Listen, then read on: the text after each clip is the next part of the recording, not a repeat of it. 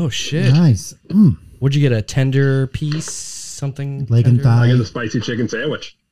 Fuck yeah, dude! That sounds so good. So we have about an hour and change to discuss 35 minutes worth of music. Do you think we can do Yeah. it? I, yeah, I have a hard out in an hour and 45 minutes. That, well, let's just do it, right? Everyone ready? Yeah. Yeah. Fuck yeah. Uh, no, I'm not ready. I'm going to go get a soda. So start without me. John thought of the name Beatles, and he'll tell you about it now. Jesus. Well, I had a vision when I was 12. And I saw a man on a flaming pie. And he said, You're Beatles with an A, and we are. oh my gosh. Everyone is all in their place. Wait, What? I gotta pee. No, I'm joking. Oh my god. Welcome to Flaming Pie. Uh, I'm Jason. And like always, I am joined here in studio with my friend Leo. Hello, hello, hello. Uh, and back in California, joining us by interwebs. I hate that. By Yeah. internet, Eric. Yeah, you know, I'm, so- I, I feel I miss you guys. Oh, it was man. nice to it was nice to be around. Although I do have to say, uh, it is nice to be invited back on a podcast again now that I'm across the country. Yeah, it's so much more convenient. Uh, and speaking of joining us again, we have third time returning guest, Al. What's up, Al? Hey guys. Not much. Not much. All right, we have a to do this. yeah, me too, man. We have a doozy on our hand. Uh, we're doing Rubber Soul and the uh, attached singles. Um, geez, let's just get into it. What's the basic uh breakdown of Rubber Soul? Uh, Rubber Soul is the album where the Beatles became good. yeah, that's definitely a. Uh, this is definitely we're we are leaving early Beatles period, uh, and we are definitely in. Um, this this is like mid Beatles period, uh, it- which may only comprise about three albums. So not quite. Um, Oh, It's not late Beatles. It's not early Beatles, but it is uh, ev- the the most universal consensus uh, Beatles, the middle Beatles. it's you know? not. It's not acid Beatles. It's pothead Beatles. right, Yeah, but it's pot. It's pot. Yeah. Pothead Beatles. They- uh, early Beatles is like PCP Beatles, right? I thought it was mean, meth that- Beatles. yeah, Yeah, yeah, it's like it's uppers Beatles. Now we're into downers Beatles. Eventually, we're getting into pure psychosis Beatles. right. But have- for now, uh, Rubber Soul is the sixth studio sixth studio album. It was released on third December 1965 in the UK. Uh, recording sessions took place in London over a four-week period, beginning in October 1965. Uh, for the first time in their career, the band were able to record an album free of concert, radio, or film commitments, and uh, you know, sounds like a nice way to work. yeah, for sure. Uh, title derives from the colloquialism "plastic soul" and was the Beatles' way of acknowledging and was the Beatles' way of acknowledging their lack of authenticity compared to the African American soul artists they admired. It was the second Beatles LP to contain only original material. Uh, the songs demonstrate the Beatles' increasing maturity as lyricists. Uh, in their incorporation of brighter guitar tones, I believe this is the Vox Series Seven period uh, with a solid state solid state preamp. It gives you a nice, bright, brittle chiming tone before it hits the uh, smooth, warm power tube section. Um, the brighter guitar tones, new instrumentation such as sitar, harmonium, and fuzz bass, and the group striving for more expressive sounds and arrangements for their music. Rubber Soul was highly influential on the Beatles' peers, leading to a widespread focus away from singles and onto creating albums of consistently high quality songs. It has been recognized by music critics as an album that opened up the possibilities of pop music in terms of lyrical and musical scope, and as a key work in the creation of styles such as psychedelia and progressive rock. John Lennon recalled that Rubber Soul was the first album over which the Beatles took control in the studio and made demands rather than accept standard recording practices. Yep. Yep. And You you can hear it across the board. Uh, everything is is different from Help and everything that came before it. Um, from like everything. I feel like everything is double tracked or layered in this uh, this album. Uh, Ringo was just really standing out to me across the board. Anyone who clowns on on Ringo doesn't really have a case because um, the beats that he chooses to use, uh, just the percussion uh, overlays in general, whether that's coming from George Martin suggesting it or whatnot, it's just it's it's awesome. This, there's so many amazing things to talk about on this album, including the cover. Leo, uh, do you want to talk us? I mean, through- I just want to say that's that's fake. That's not real. That's somebody somebody one? mocked that up. the one bottom with one. the the, bu- the one with the bubble font. You know, like the where it's where it says the Beatles, the rubber rubber soul on it. Like I think that Right, may have been an they made it look Australian like, uh, or pet Sounds. They made it look like pet sounds. Right. Somebody somebody's doing it funny. On so that don't at the be swap fooled. meet.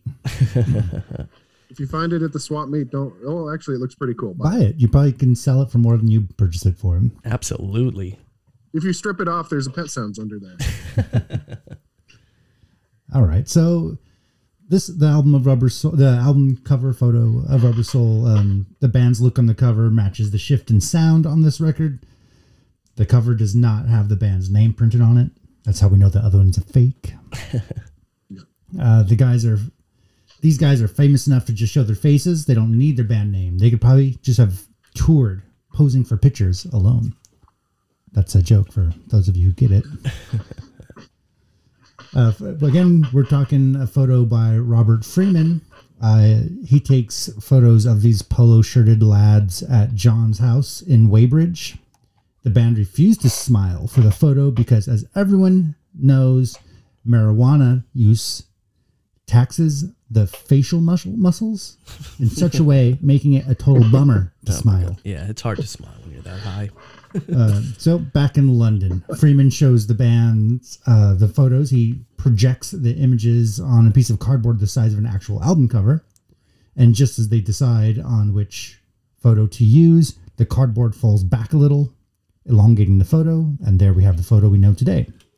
With the, Ah, that's the one. That's it. That's it. Can you do That's that? Can the you do rubber that? soul. Oh, can you do that? Right, right. Anyone who's seen the uh, anthology, uh, Paul recreates the uh, the moment in in comical detail. It's, So uh, it's this awesome. only That's right. I goes forgot about that. This only goes to prove that there's no such thing as a mistake. For sure. Everything is connected, and we are all as one, writhing about on the surface of this rock, being propelled through space and time as we revolve around the sun. Wow, that's heavy, bro. So, Thank you, Leo. my exhaustive research on this photo led me to some very startling discoveries in the whereabouts of the lost Freeman photo archives, which we've discussed quite a bit. It's Um, true.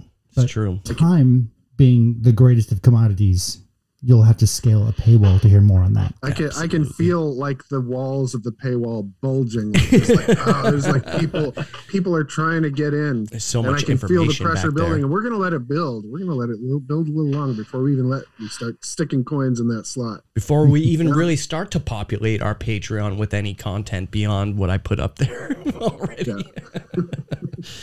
uh, but There's a sucker born every minute. You said it. Um, so before going into all this, uh, does any, uh, I, I want to just check in with people's, um, like history with the album or any of the songs, uh, prior This was to definitely one of the first ones I ever owned on vinyl when I inherited my uncle's uh, record collection.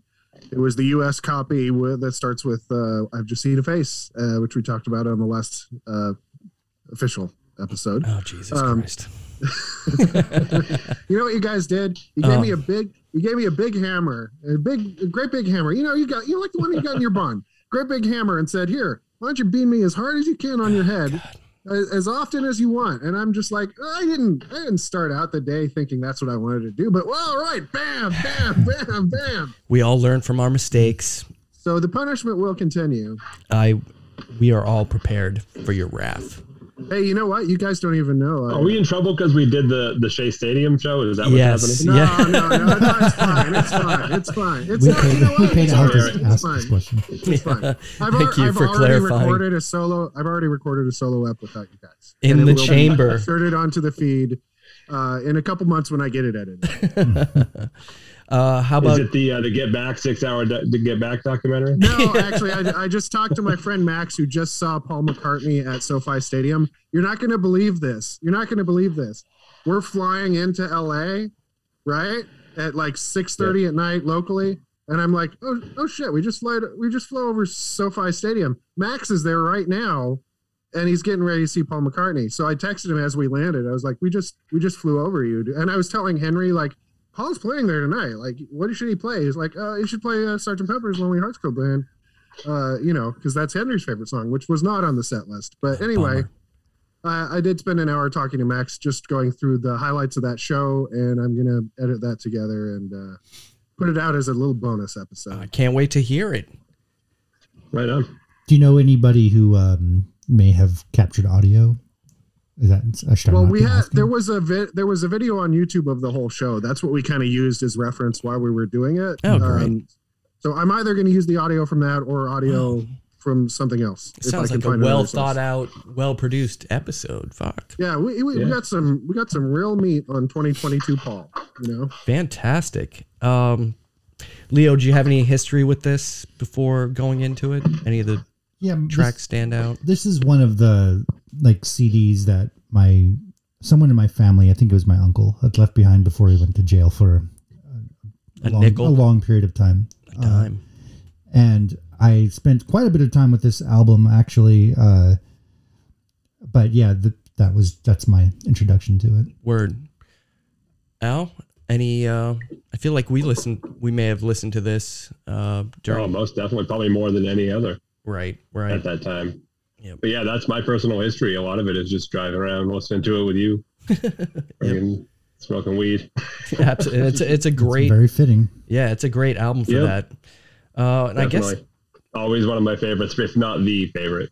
Honestly, Yeah, uh, it's it's hard to pick a favorite, but this would be in my It top three for is. sure. Yep, yep. yep. I don't think you're. I think it's a pretty popular opinion. Like with this album. Yeah, this is this is a solid consensus pick. You know. Right. Uh, and I guess without any further further ado, we should just get into talking about the singles and the uh, the albums. But we're, we're going to talk about the singles first. You're gonna Oh. drop right into the Type O Negative one. I really want to hear the Type O Negative day tripper. Do you want to hear that first? Yes. Wow, Does that make sense? we should probably hear it after. I don't give a fuck, man. he's No, ready to well, go. I Up feel is like down, down that. is up. Uh, where's type? Oh, I know I have it. Let's hear the original day tripper exactly as the Beatles recorded. Let's hear the band that fixed this song. I do have Oh it. man, I haven't heard it before, so I'm, now I'm curious how they fixed it.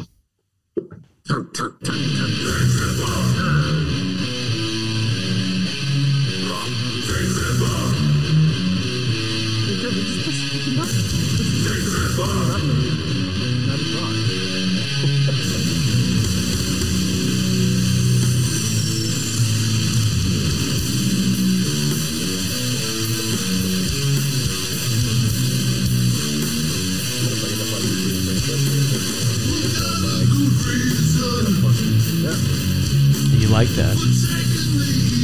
Are you guys hearing it? Because we're not hearing it. Oh We're just sitting there listening to it and playing it. shit!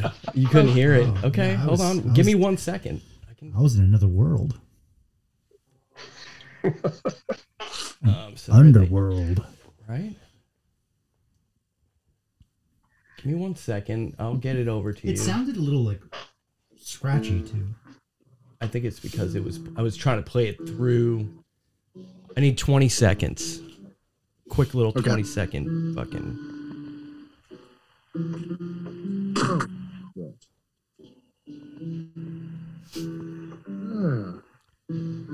And then Eric said, "I think we should hear the Type O Negative." There's my edit point. Okay, you guys ready? He, Eric took off. Yeah. Oh. Eric, I got to figure it out. Okay, I got to figure it out. my headphones broke, but it's okay. Oh shit.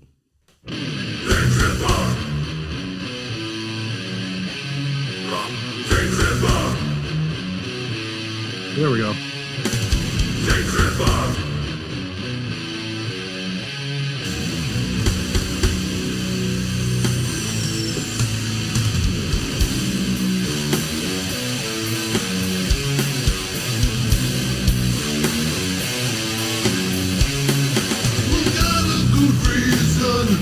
for taking the easy way out.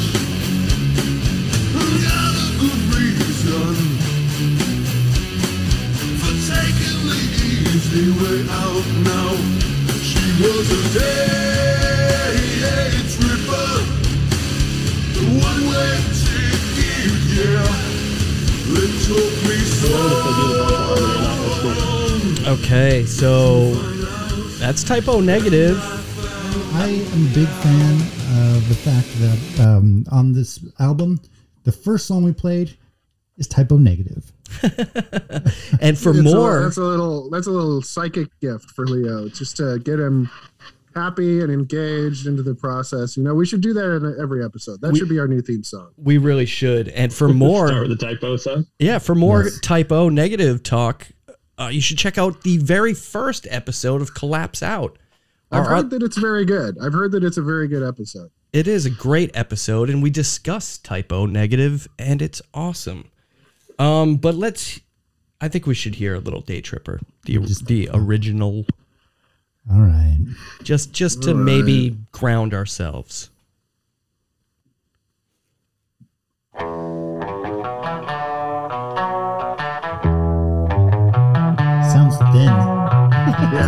Distortion, man? Turn that gain up. Uh, Scoop the mids.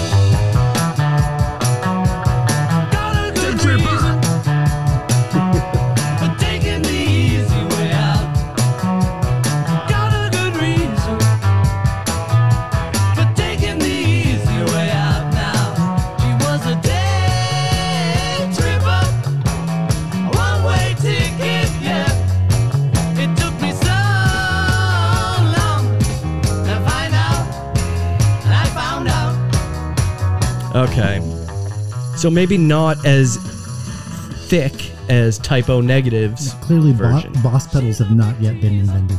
Right.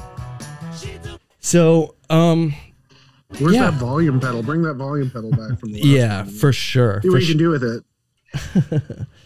So recorded October 16th in uh, Abbey Road Studio 2. Again, I will not repeat that over and over again. Uh, this was a Saturday Said that- session, You've said that so many times. but I will con- continue to repeat it. Uh, so this song was influenced greatly by the already recorded Drive My Car. So they were already sort of influencing themselves in a way. Uh, like, dang, we get that fat bass swing on there, you know? Right, right. Um, but this album as a whole is really Motown um, and Stax sort of uh, inspired, even though it gets kind of branded as the country western album because that's how it was promoted in uh, the U.S. It's really much more um, Motown driven. Uh, this song um, is uh, heavily influenced by Otis Redding as well, uh, who I believe George kind of brought uh, to to the party. Um, even though I mean he was charting in the the UK at the time, anyways. Uh, you can you can hear the the influence uh, on Ringo as well, where he's really just hitting the hitting the bass drum on the fours, uh, which is reminiscent reminiscent of Al Jackson, who was the house drummer for Stax. Um, and yeah, even to use the the term day tripper at that time, uh, LSD was pretty much just. Uh, it wasn't a, a street drug yet. It was for the elite. It was for like the London and Hollywood kind of party uh, scene, but the, like the the really rich people were doing it, and and Dr. Robert. right, right. So they're about a year to 18 month, uh, um, 18 months away from the summer of love and that whole thing being uh, uh, in the mainstream. So this is kind of like they're really kind of foreseeing what what's to come as far as the hippies. I feel. I once saw uh, the Swedish band Träd Gräs och Stenar, uh, Trees, Grass, and Stones, uh, do a cover of Day Tripper. They, they used to do it back in the 70s, explicitly reframed as a protest song around Swedish bus fares. um, and uh, it was great. Uh, You know, check it out. I think it's on one of their albums. They do. I th- they play the song for like 20 minutes. Of course they. Of course they do. They were a minimalist. They, were a minimalist kind of like trance band. So Yep. Yep. Before we go on, Yeah. um, is there an Otis Redding song that you would like say? Yeah. There actually is. Do you have one queued up? Yeah. Do you mind if I play it? Please do. That'd be awesome.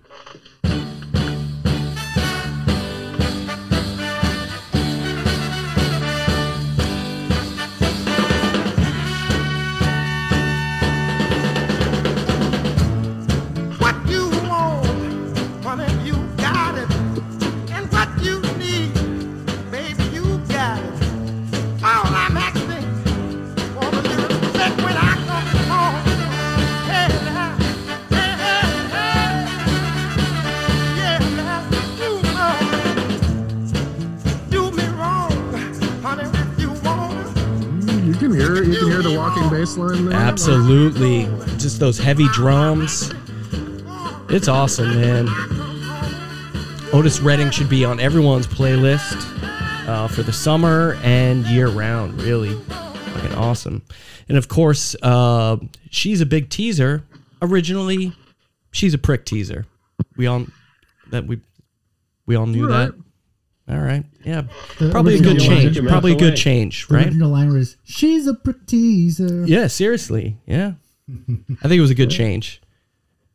Get Um, off the way there, dude. Classing right. it up. does anyone else have anything to say about Day Tripper before we move on? Yeah, let's listen to the Type O Negative version sense. again. Uh, so let's move on to the other single. Um, and I'm just gonna play it right off the bat. We can work it out. To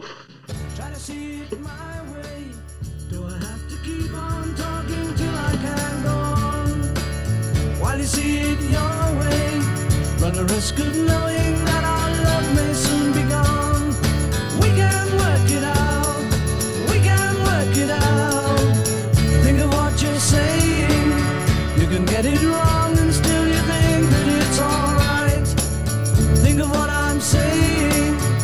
can work it out and get it straight or say goodnight.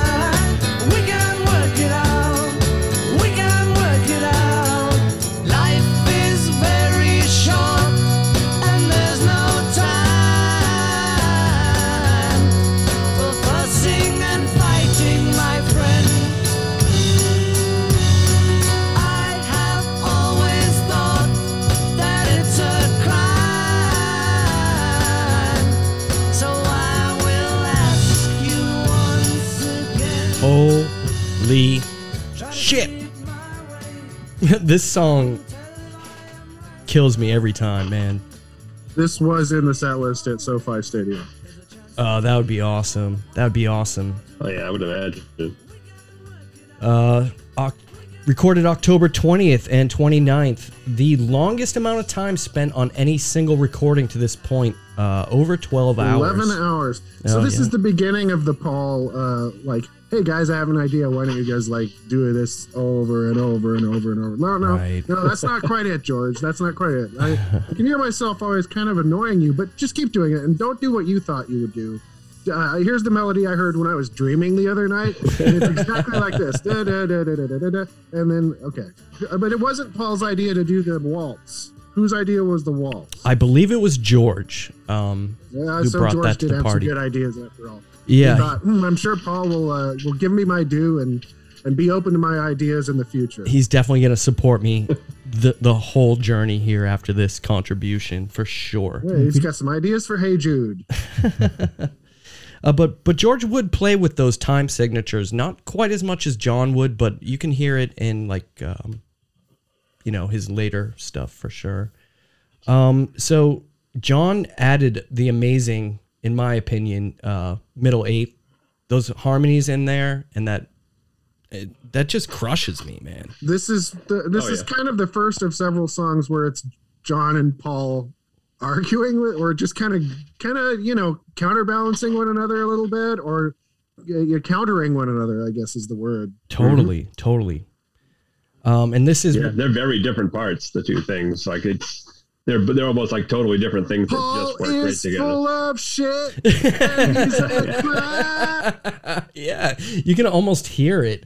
Um, and this is the first of the Jane Asher inspired songs that Paul is um, has written during this uh, recording period. Um, and his his lyrics actually are at his most Lennon esque to this point. Um, you, you can really kind of hear him kind of trying to work shit out in his lyrics. Um, it's very tense. Yeah, that- he is. Uh, this is a song about gaslighting Jane Asher, Um, the who uh, famously has never spoken really at any kind of length about her relationship with Paul. was so deeply like, "Fuck this guy." it's just like, I, you are done, man. I'm Get get out. Go off and marry Linda. We are done. I'm not even gonna like wipe the dust off my shoes. You know, that's Jane Asher. That's me doing Jane Asher. I'm sure it was pretty intense dealing with Paul McCartney at this time, or really any other.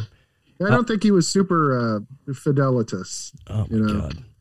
So A lot of um, opportunities. every time it's brought up, yeah, I can imagine. right?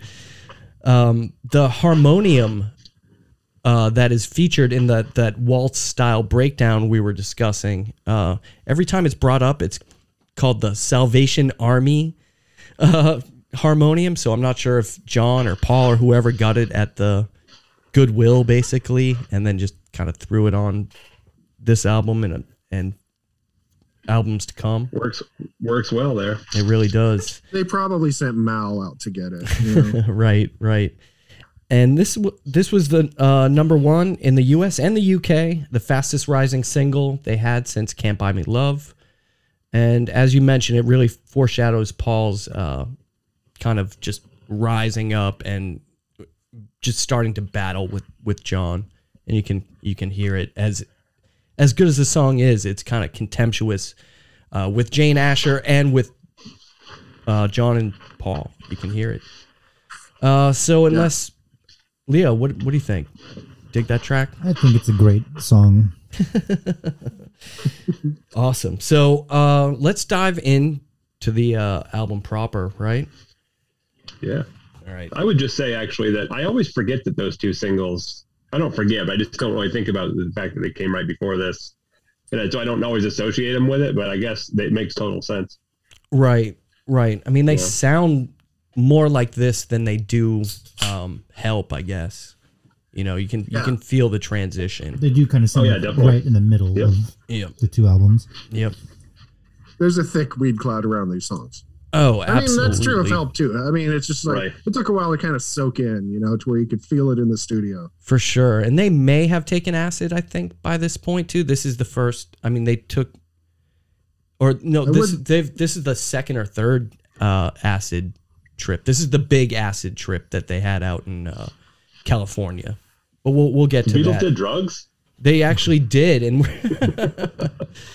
uh I think we should uh let's get into it with Drive My Car. Um a fantastic All right, yeah, it was spring of '65. Apparently, was the first first LSD. So they're probably a couple trips in. So. Uh, Yeah, because this is no October, November, release December. Great. Uh, so yeah, October Fun to take a trip, put acid in your veins. Oh, totally. Uh, Paul was quoted at the time uh, that the band was interested in writing joke and comedy songs. Did you come across that when you were reading, uh, Eric? I That- I haven't, but you know, Brian Wilson said the same thing about that was the whole idea behind Smile. So apparently, everybody thought it would be really great to do funny shit uh, when they were high as hell. yeah, like more more like whimsical songs, more songs with um a story to to tell, and not just like a Dylan esque story. Sometimes just like a witty, just which witty weird shit. And Drive My Car kind of both uh, suit that, uh, which is interesting because then later, you know, you start Sergeant Pepper starts off with the two like childhood songs of uh, Penny Lane and, and Strawberry Fields. So they start, they ease their way into the album with a unified concept that then gets dropped, but still kind of informs where they're going with it. right, right.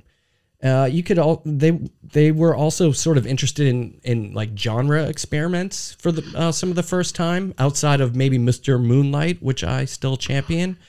Um, um, so yeah, that you can see some of the influences of of that sort of mentality on this album, and um, I don't know. Let's start it up with with uh, "Drive My Car." Beat, I did beat, not mean beat, that. Yeah. I did not mean that pun. Started the started up. I didn't mean that.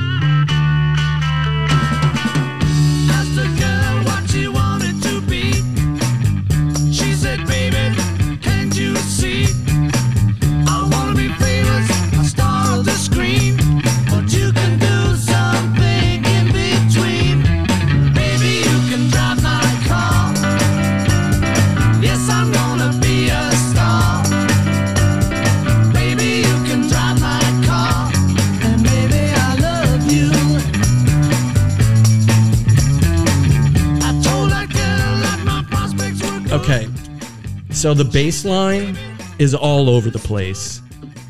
Oh yeah. Uh, we're not quite to the paperback writer stage yet, uh, which will come after this, where they learn to really record the bass properly.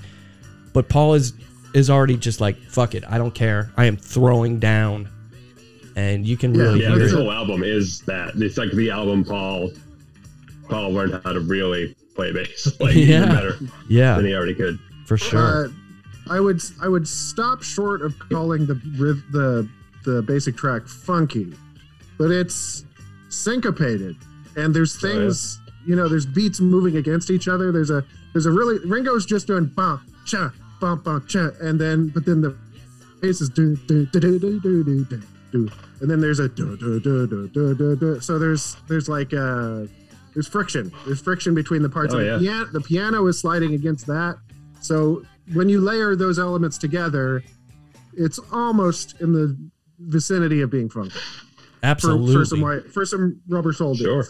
yeah, there's a lot of juxtaposition in the in the different parts, and it's it's awesome. Um, Yeah. so Paul came to the studio basically with a a pretty basic outline, uh, but uh, again, George suggested uh, a little Otis Redding. Uh, they, were again super inspired by that the Motown uh, and Stax uh, sound, heavy bass, layered percussion. Uh, it was really just what they were into, and and Otis uh, was paying attention for sure. And in a sort of a reversal, uh, I want to give you Otis's retort to uh, all this Beatles interest.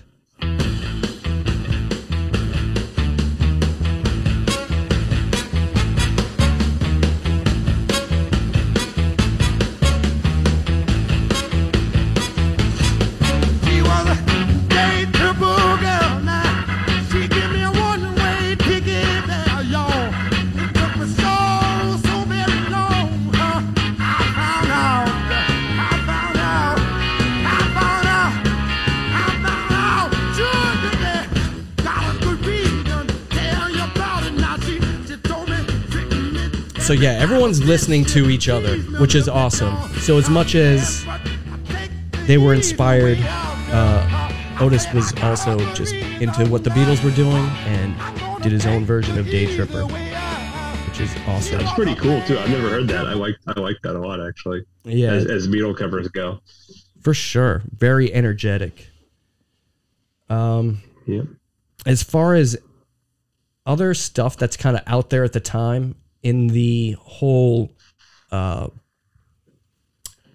geez in the vein of the like parody or joke songs that are going on or story songs uh the who had recently put out um anyway any anyhow anywhere uh the yardbirds uh for your love was uh kind of popular and in the charts, and Unit Four Plus Two's concrete, concrete and uh, clay. I'm not sure if you guys know those tracks, but they're. Know if you hear like uh, classic rock radio. They've they've definitely been been on there. Uh, let me see. I got Yeah, I don't know the last one. I know the first two. oh Unit Four Plus Two. Do you know that, Eric? No. All right, let's hear that one at least out of that.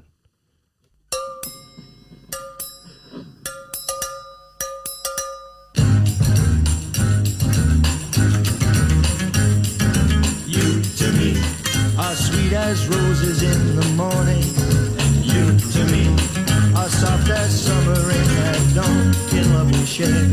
That's something rare.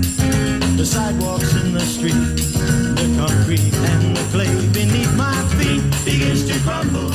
But love will never die. It's pretty fucking groovy. The mountains tumble before we say goodbye, my love and I. Yeah, that's solid. Hmm. Yeah, I've never heard that. Yeah, Unit Four plus two. So th- th- these are just some of the other uh, artists that are floating floating around So were they doing. six? Was it really just Unit Six? I believe so. Sorry. Uh, that's awesome. So, uh, any other thoughts on the amazing opening "Drive My Car"? the bass is um, doubled by the guitar pretty much the entire time. It gets brought down a little during the chorus, but the verses and everything, it's it's doing exactly the same thing as the bass the whole time. Yeah, I always wondered if Paul just did it himself because it's the same part. Yeah, it's really locked in and uh, it just sounds really thick. You know, in absence of having Mm. like a super booming, you know, John Entwistle bass on there, like at least there's a really thick bass guitar sound. Uh, Yeah. And that, you know, that kind of becomes the basis for uh, Cheap Trick, you know, always had like the, the eight string bass or the 12 string bass. And the, that's kind of the sound they're going for is like bass doubled by guitar. Right. Yeah, it's awesome. Uh, guys, let's move on. Uh, I'm just gonna play. I mean, this. I'm just gonna play the fucking next song. Just play the next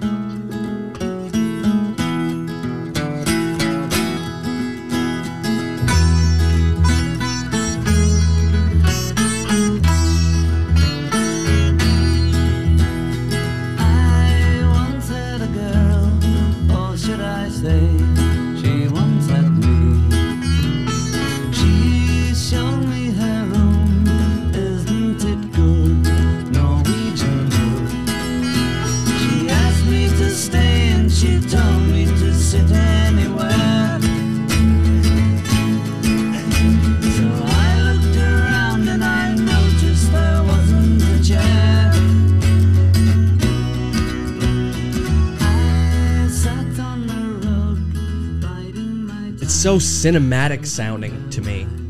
I stood in the dirt where everyone walked. we'll get there.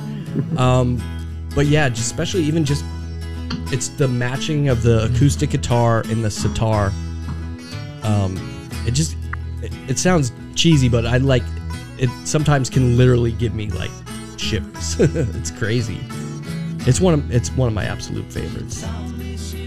Um, Yeah, I, I just I'm transfixed by the thought of, of the inscrutable Bob Dylan getting deep inside John Lennon's head. We're gonna get there. We're gonna get there. So, recorded October 12th and 21st. Um, so one of the first times you can really point to in the Beatles, at least, where the lyrics are becoming more important than the music per se. Um, just it's it's like it's a poem. It's obviously Dylan biting. Um, they've hung out. Dylan esque. Dylan esque, uh, yes. Um, but don't just blame John because Paul added a, a, a really significant portion to this song, um, including the uh, the title line "Norwegian Wood" and the whole bit about burning the furniture or house down at the end. It's pr- you know it's pretty it's pretty subtle. Like it's pretty Yeah. subtle.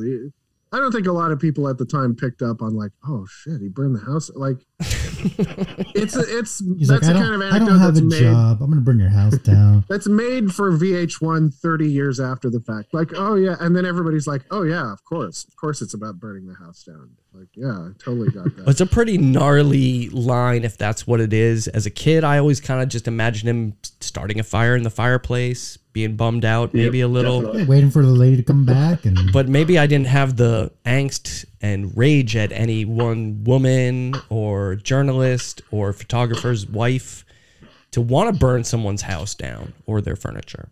yeah so the the the innovation well or the the glomming onto the bob dylan uh, thing is like rather than singing about how like I so to this point, the Beatles have sung about how they love a girl, or how the girl has made them sad, or how they're going to beat beat up the girl. Um, but now it's just like, hey, babe, I'm cooler than you. I'm I'm way cooler.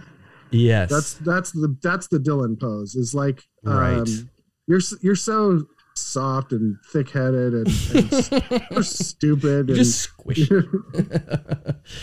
um, so as we mentioned, the Beatles had already hung out uh, and took acid, but this was the when they were in California the, during their last tour. They had rented a house in Mul- on Mulholland and just held a bunch of parties there. That's where Peter Fonda bummed them out by saying, "I know what it's like to be dead." Um, but that's also where they hung out with the Byrds uh, and really got into some of this uh, more Indian sounding music that George was already inspired by, but they had they had worked a lot with the Byrds at this point, and you can you can kind of hear it, you know, in this song where I mean the guitar is sort of sort of acting as a high register tambura in a way, just yeah, kind of like hi- highly compressed acoustic guitar that's like squeezed against the speaker. You know, it's like everything gets like uh squishy against the glass, like pushed up against the. You know, compression is like a glass window, and you push things against it. right, right. Sounds- So there's a lot to do about this song. and I'm going to tr- quickly try to get through the last of it here. So it, it's been long rumored that this song is about John's affair with jour- journalist Maureen Cleaves, who is famous for the "We're bigger than Jesus" quote. Hey, she got she got him back. Yeah, he might have burned her house down, but she she's like, uh, how about I burn your relationship to the most of the U.S. audience? especially the Southern Bible Belt. Um, but it is probably more likely about the wife of our favorite photographer, Robert Freeman. Um, yeah, his wife, Sonny Drane, was a, a model uh, and was seen around the Beatles uh, during the filming of Help and kind of after that. And um, that's the more likely candidate in this whole thing. Did one of the Beatles play around Fucking with Sonny Drane. Yeah, Sonny Drane. Sorry if you missed any of that, Eric. Uh, what ha- what was the last thing you heard me say? You no, it was it was more of anything I may have said. And what, some of the last things on this track is yes, Bob Dylan was also aware that the Beatles were paying attention and being influenced by him. So, as sort of a diss track on Dylan's Blonde on Blonde album, we have the song Fourth Time Around. Let's just hear a little bit of that. So I forced my hands in my pockets and filled with my thumbs.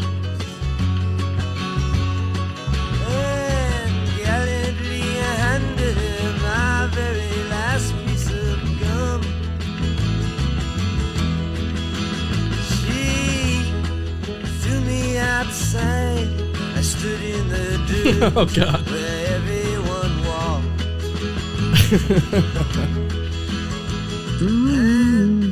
After finding out I Okay, so the li- Hey, well, not the first time Bob Dylan is gonna basically lift somebody's track wholesale and not give them credit.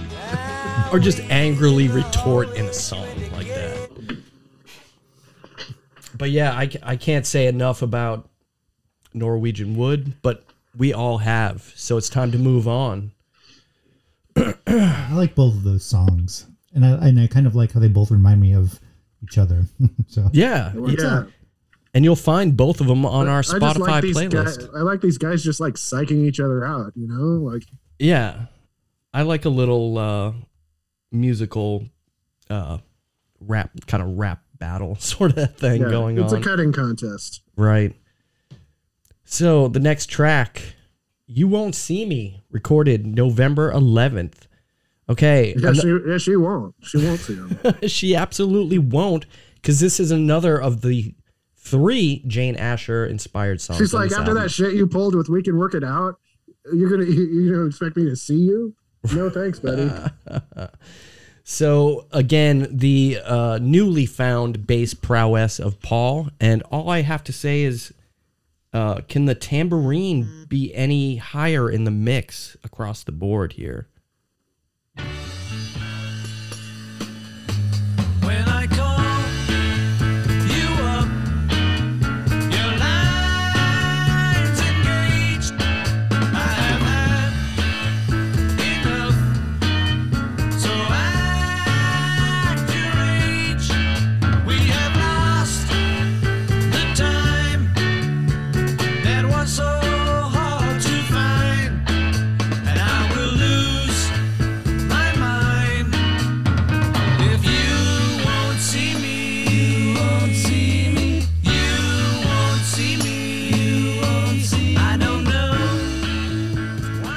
The stony ooh la la la. Come on. It's great. It's very stony, yes. I can feel I feel like George's uh, vocal backups are a little stronger there. I always love to hear a little George in the background. Uh, and that drum pattern Ringo's playing, But very interesting. triplets, right? Yeah, but I mean, just in a, w- I don't know, it's in a u- unique pattern on the on the hi hat. It's Yeah. I find it very cool. And again, the overlaid percussion, tambourine, maracas, probably a you know a drum case. Uh, it's just awesome. On this middle, Percussion ear candy, yeah. is this the middle eight right here?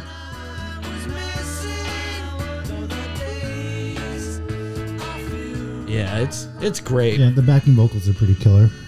Absolutely. Talk to me, guys. What do you think? It's cool, but I'm just like nowhere man is coming up. It's You like ready what the go? fuck am I supposed to say about like All right. uh yeah, yeah, yeah, everybody likes you won't see me. It's okay. It's just- For filler, These guys are from England and who gives a shit? no, for filler, it's pretty awesome. These guys are from Ireland and who gives a shit? Al, what do you think? I think there's a lot of cool things in there. I think I like the um, the part that just happened there, the middle eight, when he uh, at the end when John changes to "No, I wouldn't, no, I wouldn't." He was singing a harmony, and, and they just split there, and he does they overlap each other, kind of different. I, I like that part. Yeah, And, right. Um, also, the the "You won't see me" part, the, the it's kind of a call and response. You know, he says it, and then the the backup vocals say it, and during that, it their line counterpoints the bass. I always like the bass goes down and they go up. Right, right. That's awesome. Cool little thing. So, we're all super excited to move on to Nowhere Man. Oh man, what a what a track! Yeah, October. this is a go ahead. no, yeah, go ahead. Oh, I'll just bang out a little bit. October 21st and 22nd, uh, the third of John's confessional song uh, songs, including "Help" and "I'm a Loser." Uh, we find John ensconced in his fat Elvis period here, alone and mega wealthy in his mansion. Weybridge, Weybridge Estate. Yes, with his personal acid room uh, set away from the rest of the family. So in a loveless marriage. a loveless marriage, and a son that he could barely bring himself to look at. Uh, he's ensconced so far away from him in the house that he can't hear John's raving midnight screamings of Yes. tortured, tortured acid reveries. right. Um, but there's a lot to like about this song, um, including John and George um, doing a double guitar solo with uh, amazing Sonic Blue Fender Stratocasters that Leo and I did look up last night. It's more of Yeah. a robin's egg color, but Yeah, there's a Beautiful. lot going on. I, I was just gonna say this is a song that I mean, this is almost the maybe the first one where it's just like I can't even think about it in terms of like facts and dates and yeah, lyrics, and it's just like you put the song on, it's just like staring into the sun. It's I'm like gonna a do it. golden, warm glow that just bathes your entire body, and you're just like like this. the harmony. Ah. Making all his nowhere Everything's so fucking smooth and so glued together. I can't fucking believe it. It's true. There's no difference between guitar and voice, and it's just it's all. This is shoegaze. This is like this is the this is the birth of like completely abstracted sound. You know, It's a fabric of sound. Yes. and the strats and the strats.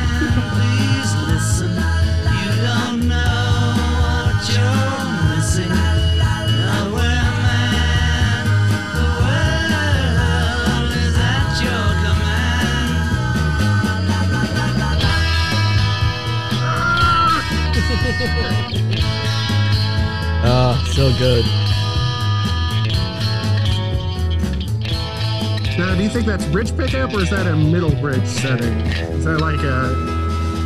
I love that harmonic at the end there.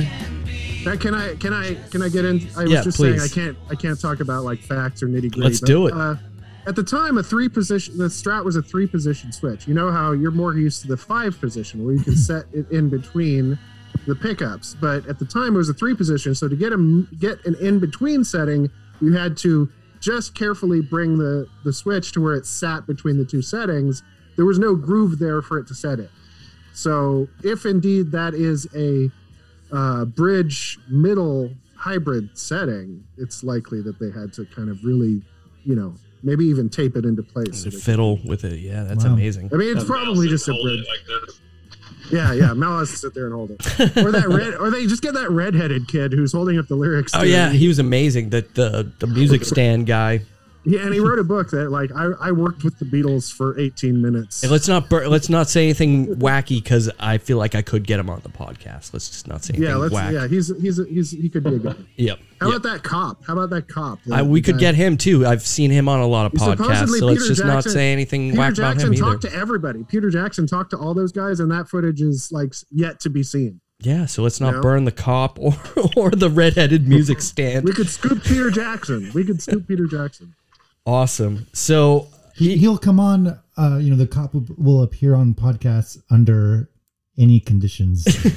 I, I, you know, actually, all you have to do to get that guy to show up is go up on the roof and like podcast too loud, and then he comes around and says, "Oh, we'll do that here. We'll have them bumble up to us. No, you turn that sound Yeah, down. you'll set set up some cameras in the bottom of the house, and you know, have have like a fake wall set up, and Yes, I can't wait to do our 14 hour. it's just it'll be just like in it's just like in the freaking Get Back. Remember? Yes, yes. We will do a 14 hour get back We'll uh, have to podcast at some find one of those hats with the strap that The most in depth analysis of the making of a single podcast episode that's ever. Will be amazing. attempted.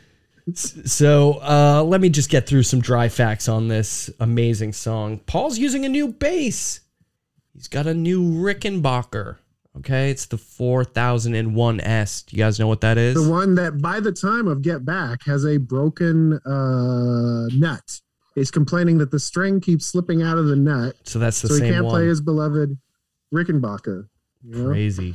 So much like yesterday, John claims that he basically had a bad night of writing in the acid room, presumably. Couldn't write shit. Woke up and just had this song dancing around in his head, um, just waiting for the world to hear it. Um, you know who wouldn't hear it on Rubber Soul is the United States. Oh fuck! Yeah, because sorry, not on Rubber Soul. You got moved to basically a singles compilation. on- Yesterday and today. that's the one. Give me your bloody baby. Give me the butcher. Yeah, give me the butcher cover. Right. Let me hear nowhere, man. Fuck yeah, dude. Um, any final thoughts on Nowhere I do want to. I do want to drop into Sir Richard Bishop's medley uh, called "Nowhere Over the Rainbow." I don't have it queued up now, but you can do. I can do that in in post. Yeah, we'll do that. Post, yeah. So it's a solo guitar arrangement which combines uh, "Somewhere Over the Rainbow" with "Nowhere Man" seamlessly, as if they were the same song, and it's it's absolutely gorgeous. and we'll, we'll hear a little bit of that uh, here, there, and everywhere. Yeah. I just want to say the harmonies in this are so like tight together that I have a hard time picking them out individually. Like you, it's hard to stay on one and not cross into a different one when you try to sing it. it's- yeah, yeah, yeah. They are. It's it just it all becomes one sound. Right. That's probably the first time that's been a thing. I could probably pick out any individual line up to this point in any of their songs. And now Right. it's like, oh, I can't do it.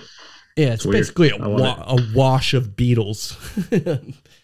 yeah, it's it's intense. Oh, also, I did want to. I did want to say it's also a song that uh, either part really the chorus. I mean, it's just like an awesome part, and then they just kind of go to this other pretty cool part and back to the awesome part. right. Yeah. What is what is the verse? What is the chorus? Who knows? Yeah, For the sure. lyrics change each time, so I mean, it's not even really like that same chorus again.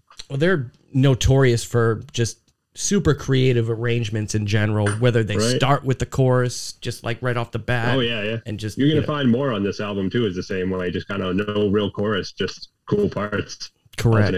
Yeah, it's awesome. What do you got there, Eric? Can you see this little, uh, you know, any Beatles uh, vinyl collector is familiar with these little ads for Emitex record cleaner. And you have to wonder, what is Emitex? And is it any good? And can I get one now? And the answer is no and no. Uh, the Emitex is an EMI product Wow. that was a latex rubber impregnated cloth that you would use to rub across the record uh, and the rubber would kind of just like catch any dust while leaving a lot of rubber debris behind but back then needles were like these gigantic heavy knitting needles so they're just you could trust that they're they're just going to drop onto that groove and just like drag anything out of there you know My dad So- had a really weird. Um, it had like a wooden handle, and it was Oh, like yeah? a rubberized thing that you would clean the record. I wonder if that because he would have fucking seen that. I wonder if it was available. In the, I'm gonna I'm gonna check with him see if that. Yeah. I mean, those, you, could, you could get all kinds of record brushes, but the, Oh, the maybe that's Emitex it. one is uh, not, you know, for a product that has continued to have this afterlife by, you know, being visible, part of, in, in, embedded part of the design of all Beatles albums for eternity Right. is completely vanished from the earth. You know, there's no. Can we like to have one. reboot the na- the product for Yeah, what hipsters? is- what is the, the, What's the, the uh, intellectual rights? property? Of That's what I mean. Like, Can we, Maybe- Can we Just- spell it differently, Well, what- slightly you differently, know, or just? well, some rip on some like Vandelay Industries thing. Yeah, it sounds like Vandelay. There's some Vandelay industry shit. Okay, guys. Um, thank for your, relaunching Emitex. yeah, yeah. We got to save that. That's got to be behind a deep paywall because someone with more money will sue will us. will It's, find it's it. kind We'll of a find laser. it and do it's it. kind of like a laser that shoots around Ah, the room. God, it's fucking Get a bunch of laser pointers that say Emitex on them. we gotta we gotta move on this album. So think for yourself. November recorded November eighth. Uh, this was an early hour session. Uh, they were really trying to get this album out before Christmas, and they basically had a month and a half to do it. Um, And they'd already burned 11 hours on We Can Work It Out. yeah. Uh, so George, uh, this is one of two George songs on the album. He had three credits overall because there's a track where everyone gets a little bit, little taste of it. Um, politically inspired, perhaps, or uh, motivated. The amazing thing uh, that I discovered in doing this podcast, I always thought the really cool fuzz sound was a keyboard, not thinking that it was a second bass track Yeah. that they used. Um, the main Fuzz, unfuzzed fuzz bass. injection. Yep, yep. The unfuzzed bass track always drew my attention because it's bouncing around. And yeah, uh, I knew they were messing around with keyboards, and I just always thought that that was a a keyboard. But yeah, two. There's a crazy ass little farting bass sound that is. Bow, bow, bow, bow, bow, bow. Yeah, I think we should hear it right Yeah, I yeah, I did right wasn't now. sure if Is that it- all right? Oh, sorry, Leo. Cut me off. Fuck. I didn't. I was hot on the trigger.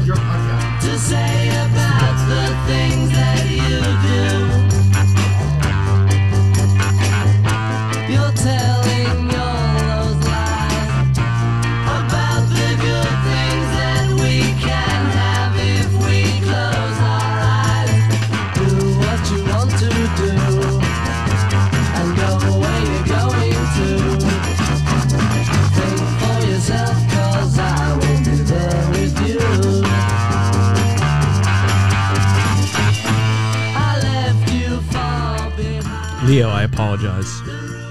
This song has made me. I mean, I'm a lover of fuzz pedals, and I generally, you know, drifted towards the more like um like modern, heavy, fuzzed out shit. But this made this and listening to like Os Mutantes basically makes me want to get an one of those vintage style fuzzes. Sputtering gated fuzz. Yeah.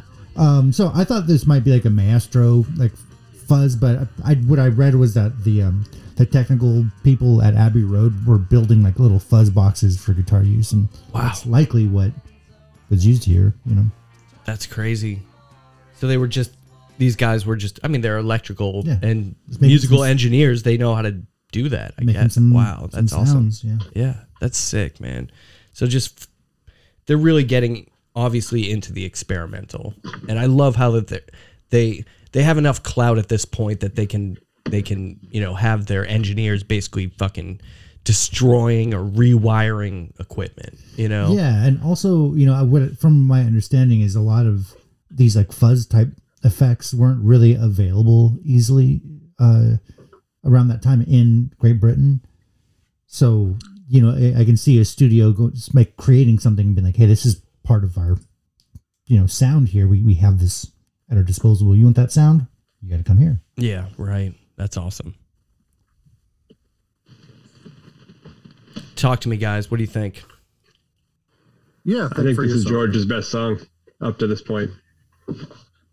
I think people can figure out for themselves if they like the song or not. Yeah. yeah. I. I No, do, I think this is George's best thing up to this point, and one of his best overall. Actually, I love this song. I think it's it's definitely one of his best. Yeah, for during his Beatles period, uh, the Beatles Right, right. years for sure. Uh, yeah, and I like all the percussion stuff on it too. I mean, it's everywhere on this album, but it like it really in the in the verses of the the egg shaker kind of makes it sleazy sounding, absolutely. and then and then it doubles up on the chorus, just like the drums. It's absolutely a, gr- a groovy masterpiece as far as I'm concerned. Yeah. Uh, so next up, Well, wasn't there like Oh, the sorry. reason why they had, they had to do a second bass line was because of vocal leakage? Yeah, there was apparently there was some kind of bleed. That, you know, they had bounced stuff down, so there was uh, stuff baked into the track that they couldn't like mix out. So they had to kind of cover it up with more distorted bass. I think that's awesome. So, uh, the the fact that they had a fuck up and it's a George song, so they're not gonna like burn more Redo tape or burn more time, and John's not coming back in, Better- and so they're have- just gonna try to Better to have vocal leakage than anal leakage. absolutely boom. Love that shit, Leo. Came up with that yesterday. so, uh, should we move on to the word? yes, this uh, this is a fascinating. You know, you go from like I'm a nowhere man to this is one of John's first like I am Jesus incarnate. I radiate light for the world. You know, Right. songs. Yeah, Say this, the word and be like me. for sure. and again, I feel like they were just Nostradamus like or super clairvoyant musically here. Because I always thought it was a little sarcastic, like you know, say the word and be like me. I, I don't know. I always took it with a grain of salt, and I thought it was more of like a sarcasm. oh, it, it very well could be, but it certainly Probably wasn't. It John Lennon we're talking about. right. I'm here to show everybody the light. So oddly, uh, this song was an attempt to write a song with one note. Um, they clearly failed because there's more than one note. Yeah, They- there's a couple. Yeah. Uh, they go on to do slightly better with uh, Tomorrow Never Knows on the next album, but let's just hear the attempt. Let's just hear how many notes uh, they actually get into uh, the the word. Let's count them. Yeah, let's count the notes.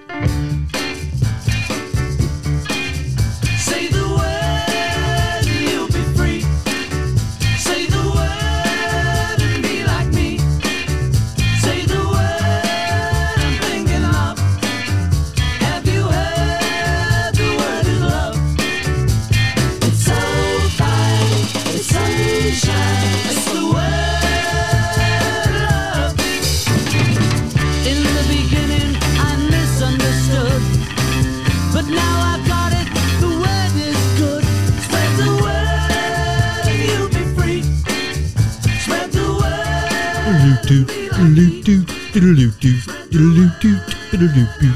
Fuck, man. 17 notes. no, you guys were counting along? Uh, so uh, kind of a Wilson Pickett inspired uh blues number. Uh,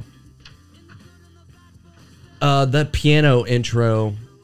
The Beatles loved the Goons and the Goon Show. Uh, that that they would use the Goon and the Goon Show would kind of use that piano interstitials kind of quite a bit. Uh, comical like Groucho Marx, like fall offs. Uh, uh, even George Martin would kind of the way he like it comes up later in a in a song. Um, so yeah, that that's Paul at the beginning.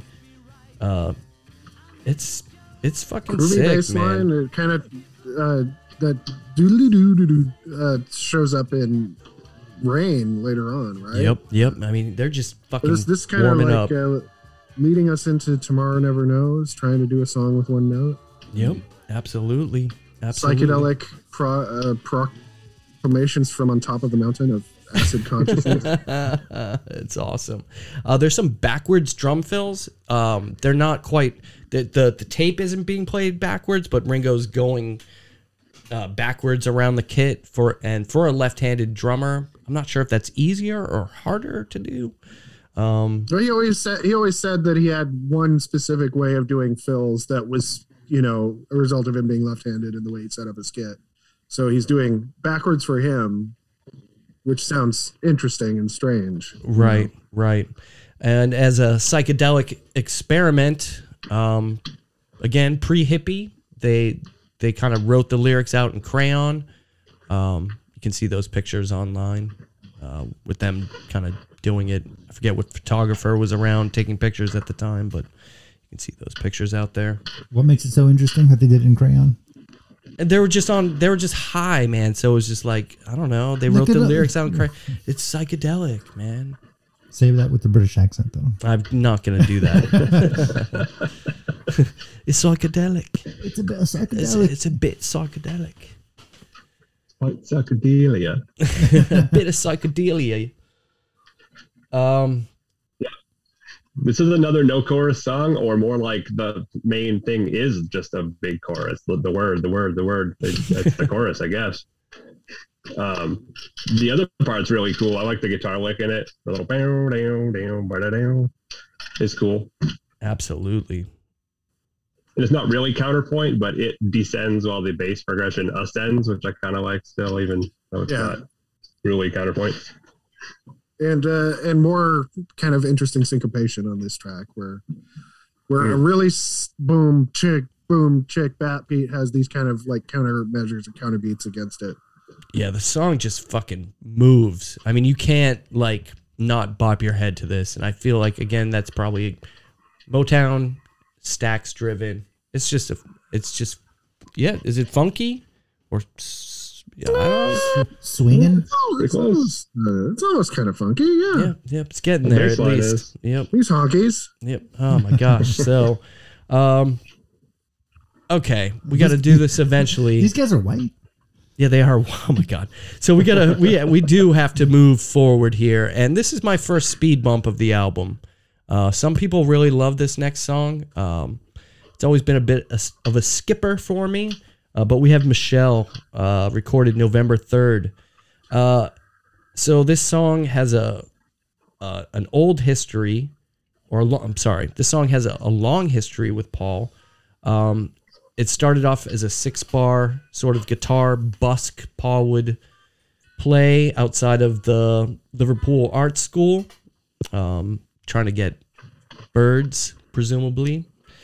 Um, but uh, going on with the comedy or joke sort of thing that they had going, this is uh, like kind of a genre experiment in a way. Um, and I just got I don't know. This is like the first outside of yesterday. This I always just thought this song was sappy yeah it's corny as hell and oh corny. Yeah, that's that's even better. Uh, but we got to hear it uh, due to podcast protocol. Someone's trying to play it. I think it's Eric. Michelle,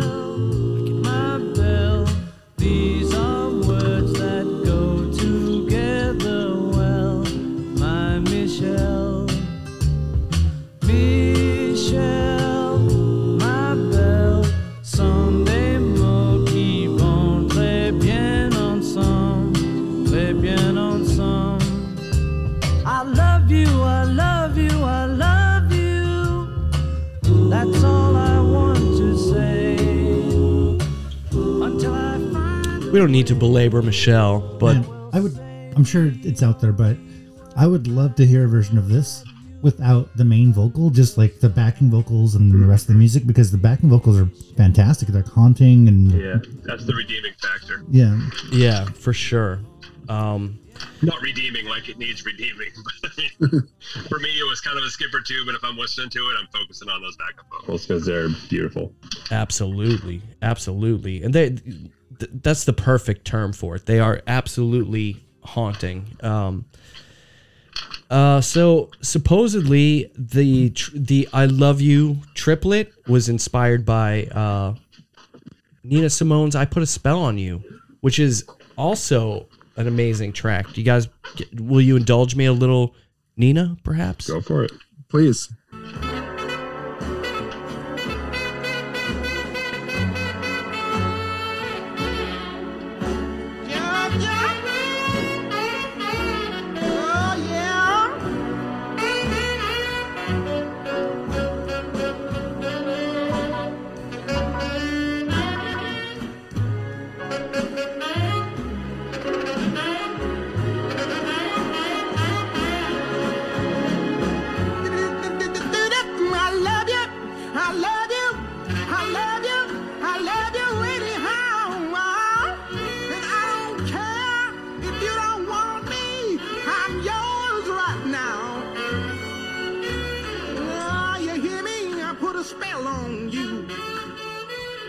Holy shit.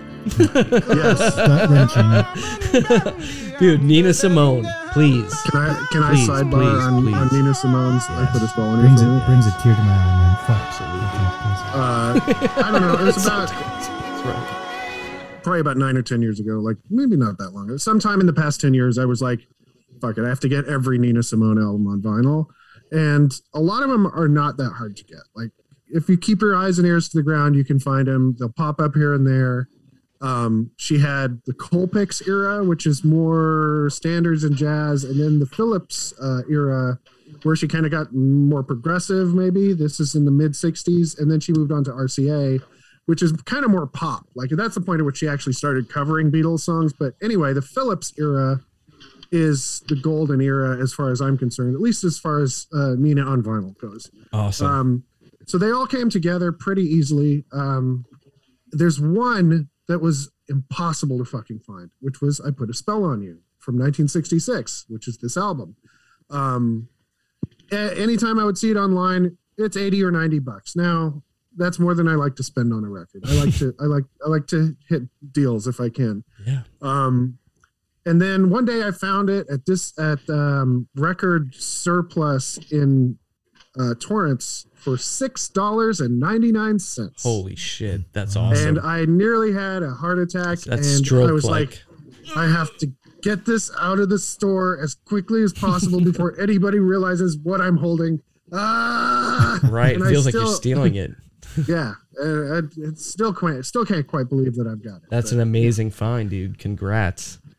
So, almost 10 hours on this pompous genre experiment by with Paul. French. Um, so, oh my God. So, practically everything on this was done by Paul. Um, outside of perhaps the vocal harmonies, but that has been debated in circles. Um, I'm not going to play the Overlanders number one. They went to number one with it as a single. I don't. I've never heard the Overlanders. You'll be able to hear the Overlanders when you click onto our Spotify playlist. That's right.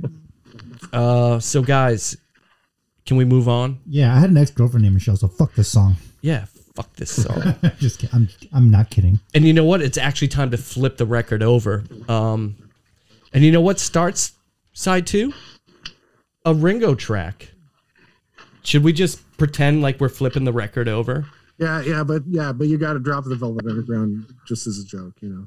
Yeah, We'll add it on the we'll add it on the playlist. yeah, just completely unrelated. It happens to have a it ha- happens to have Similar the same title. title Sim- and is much better. Absolutely, but we but we have to flip the record over. It's podcast protocol. Okay.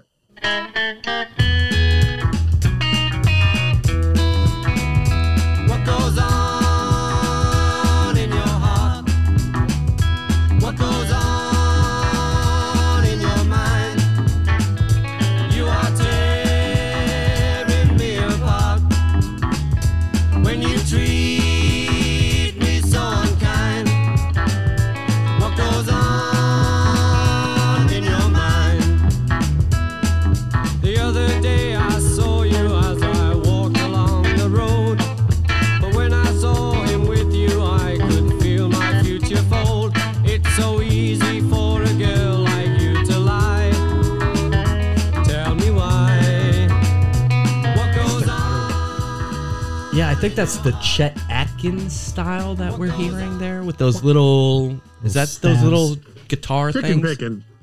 Okay, that's the term for that. So Yeah, sure. Okay. What Goes On recorded November 4th. Um, so Ringo's first writing credit. Isn't that nice? He had uh, some help. He helped out with the lyrics. Uh, but outside of that, this was an early song of John, an earlier song of John's. Uh, it popped up around the From Me to You period. They actually considered uh, recording it around that time. Uh, obviously, country and western inspired, which the Beatles uh, love. If you don't realize that, see our episode Beatles for Sale, or listen to our episode Beatles for Sale, where we we get a lot of country western influences. Uh, again, a song with no middle eight, uh, just part and part. Um, and as mentioned, uh, those Chet Atkins sort of little chicken picking things are fantastic. It reminds me of, uh, you know, Buck Owens again as well. Uh, but this was recorded during a very late session, uh, slated for 11 p.m. to 2:30 a.m. So uh, again, they were just trying to crank crank this stuff out before Saint Nick came down uh, those British chimneys. Um, is this the only example of a, a Lennon McCartney credit that adds on another person? In this case, Ringo Starr. That's uh, and George. I think they all got credit for this one. Um, but yeah, it's it's good. because he's not listed. Oh, he's not It's on Lennon the. McCartney Starkey in the book. Okay, yeah. Um, so I just don't know if there are, there are there any examples of Lennon McCartney Harrison credits like where all where those three writers are credited? Because I'm my guess is no. I don't feel like I've ever seen them. Well, That's interesting. We're gonna have They, to. they treated the Lennon McCartney construct as unbreakable, like, and it may well have been unbreakable contractually until they sued to dissolve the partnership. Right, right. Yeah, I'm not. Sh- I'm not sure if there's any Because, other for examples. example, give especially give not Peace before a this. chance. Give Peace a chance was a Lennon McCartney composition, and McCartney wasn't involved at all. Yeah, Uh, even that late in the yeah, because they were basically breaking up at that point. Um, and yeah, John, that was John and Yoko basically. Uh, Yeah. who did that? and Tommy Smothers, and a bunch of other people in the hotel. Yeah, Timothy Leary. Yeah, a bunch of freaks. But we're not on to that one yet. God, we, No. can you believe we're gonna? We will get there. Probably Oh, in a year and a half from Oh, yeah. now, but uh, not a bad Ringo song. Not, I mean, I'm not gonna say it's my favorite Ringo track, but it's close. It's definitely close. What is? Um, maybe Yellow Submarine or Good Night. I don't think I have one. Probably this because it's one of the very few I really like of his. I think. Yeah, I think I like. I would. I mean, Yellow Submarine's kind of a jokey song too, or a kid's song. Oh yeah, yeah. but it's sweet, and I like the backups in that one as well. He's always served well by the backup, by the backup. Not to Yeah, not, definitely in this one. yeah, for not sure. to slow things down right when we're trying to speed to the end, but uh, absolutely.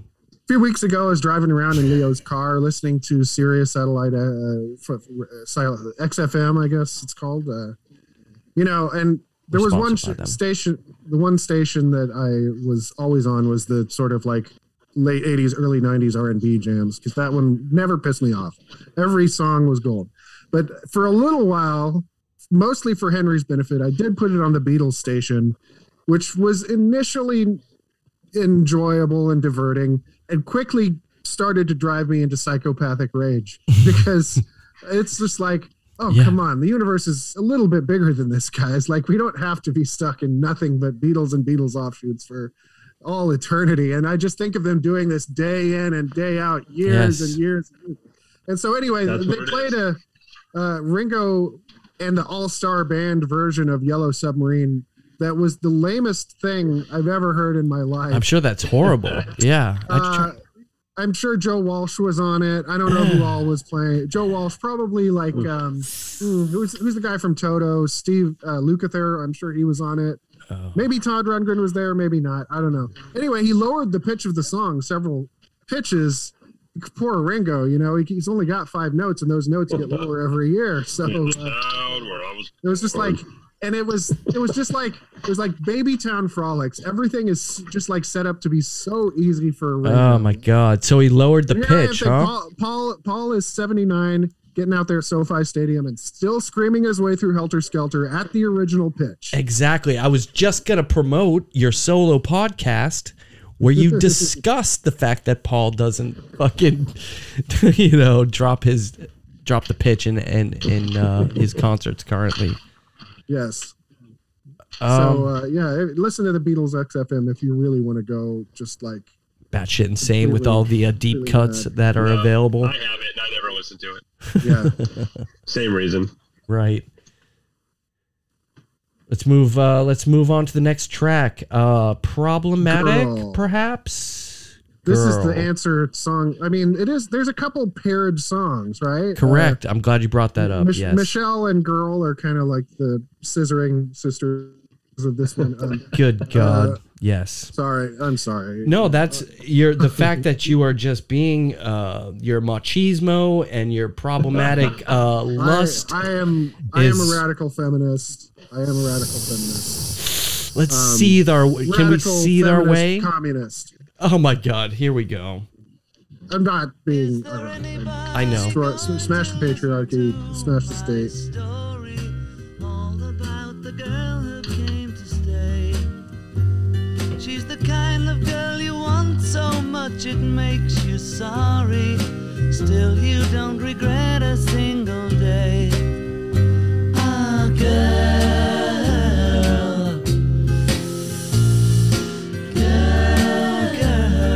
Let's see if we can get that inhale louder. When I think of It's a all tooth the times suck. I've tried so hard to leave her, she will turn to me and start to cry. And she promises the earth to me, and I believe her. After all this time, I don't know why. Ah, girl. I think it's Frank Booth in Blue Velvet. It's not a huge nitrous hit. It's girl. So November 11th. This was actually the last song that they tackled for the album. Really? Yep. Interesting. Yep. They don't sound completely burned out at this point. No, John has some odd energy for sure. So we got capoed guitars. We got a Greek waltz. Yes, it's a Greek German hybrid to Michelle's French pastiche. So you can only assume that's some. It's a, it's European cafe music. You can only assume they would hear this. That they would have heard that type of music when they were playing in Hamburg. Um, they may have been inspired by that, or like, was Fiddler on the Roof out yet? I'm not sure. Uh, so. Probably. So the cymbals at the end, though, the, when Ringo's smashing the cymbals, you can really hear um, what is that compression and limit a limiter or something that's on Yeah. it. it. They're just like they're crazy sounding. Uh, I just wanted to kind of point that out. I mean, it's dude, definitely not a favorite. I can hear the the Right. polish of the recording. I get it, but it's it's fucked up, man. It's like it's lusty. The the weird pain leads to pleasure line is I'm not sure how to The read dude, that. dude, dudes. Yeah, is it dude or are they saying tit? Oh, I don't know. Dit, dit, dit. I think- Whatever. it is. yeah, I'm. I, it's I find the whole song It's more dit. it Sounds like. yeah. I mean, I'll I'm aroused. I don't. I don't. What I enjoy about uh, one of the things I enjoy about doing this podcast is indeed listening to these albums as a whole in order, and I I don't mind it. I I I appreciate it and accept it as you know in its place. That being said, um, anyone have any fucking further thoughts on Girl, or can we kind of get on? No, I'm sorry. I'm watching the clock. I got like 12 minutes here. So All right, we got to do this. I'm looking through you. October 24th and November 6th, 10th and 11th. So this is the third and final Jane Asher inspired song on the album. Um, Paul basically plays the entire thing. um, this is one of the songs that you uh, there's pretty much two or three that you have to wonder if George is even on them. Um, we have, I'm pretty sure, and we'll listen to it here in a second. Is there no conventional drums on this track? Is it just hand claps and Ringo playing the organ stabs? Um, I kind of think so. it's it's awesome. I'm gonna I'm gonna fucking drop it right now, man.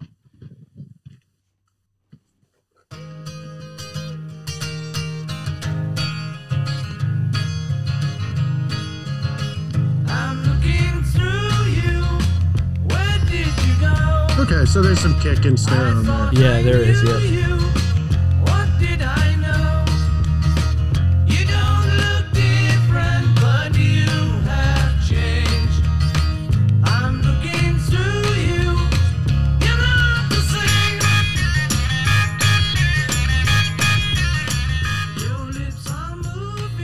Okay. Um, but again, just a real look to the future where uh, Paul had an idea. Paul's living closest to the studio, and he's going in and he's just gonna, you know, he's just gonna handle the whole thing himself. He doesn't fucking need anyone else.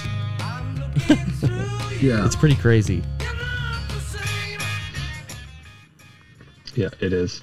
I don't know. I think you're right that no George because the little lead things that he does are really sloppy, and I don't know. They're they're just some of them sound good and some of them don't. And if you listen with headphones, I never even noticed before, but there it goes through a lot more of the part than I thought. and It's just turned way down. It sounds real sloppy. Yeah. I like the song overall, but that little detail has always been weird to me. Yeah, it's it's forced in your face. Um, Mm. For some reason, the one that sticks out is uh, I, I worked in a Borders around 2001, 2002, and the, they just would play the soundtrack to "I Am Sam." Oh which my was all. Beatles songs done done Yeah. by then contemporary artists, and the Wallflowers version of "I'm Looking for You" was so bad. Ew. I mean, it's very faithful. It just was it's completely lifeless, and Yeah. uh, and again, just like it jumps out of the speakers in a way that you can't ignore. Every uh, 35 minutes, it comes back around Jesus. in the store. You know, I'm sorry about that. yeah. But I've I've always loved I've always really enjoyed this song. 20 years later, 20 years later, I'm still thinking about it. Yeah, I'm sorry, it fucking hurt you like that.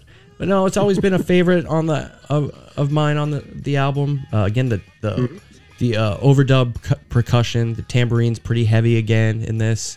The hand claps are nice, harkening back to earlier days with heavy hand clapping with the Beatles. It's pretty obvi- pretty awesome. Shout out to Toast as always. Um, Hold on. thank you, Leo. That's awesome. I'm just warming up, guys. I'm do But we don't have time. We don't have I time. got, I got like nine more minutes. Hold No. I That's it. crazy. I see the lights in your room. They're just going on and off so fast. He's actually generating power here in the in the room. So up next is a crazy, crazy, crazy song. Uh, I think I'm just gonna play it. We'll get into it.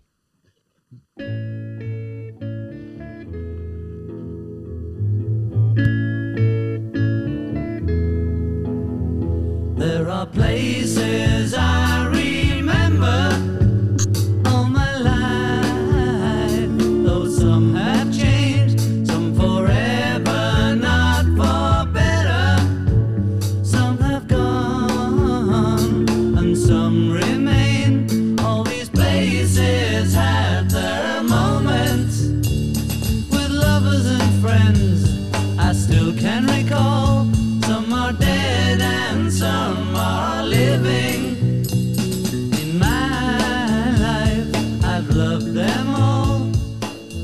shit! I'm gonna. I have to start reading so I don't start crying. So uh, recorded October 18th and 22nd. So uh, around this time, uh, both John and Paul were starting to mess around with uh, the idea of writing more about Liverpool. Uh, this the uh, the origin of this song was John sort of planning out a trip from Menlove Avenue, where he lived with Aunt Mimi, um, to Liverpool Center with all the notable landmarks and neighborhoods noted along the way. See Penny Lane and Strawberry Fields in the future here. Um, and this was sort of when he got sort of overwhelmed that with that idea. This is what he sort of it, what it morphed into. a song with no middle eight, and an amazing George Martin electric piano, recorded at half speed, and then sped up. Um, and man, there's certain songs that I love, but can only listen to at certain times. Yeah. I don't just fucking throw this on, dude. I have to be in a state or want to get to a state. Fuck. Jesus Christ. Hold on, wait. the-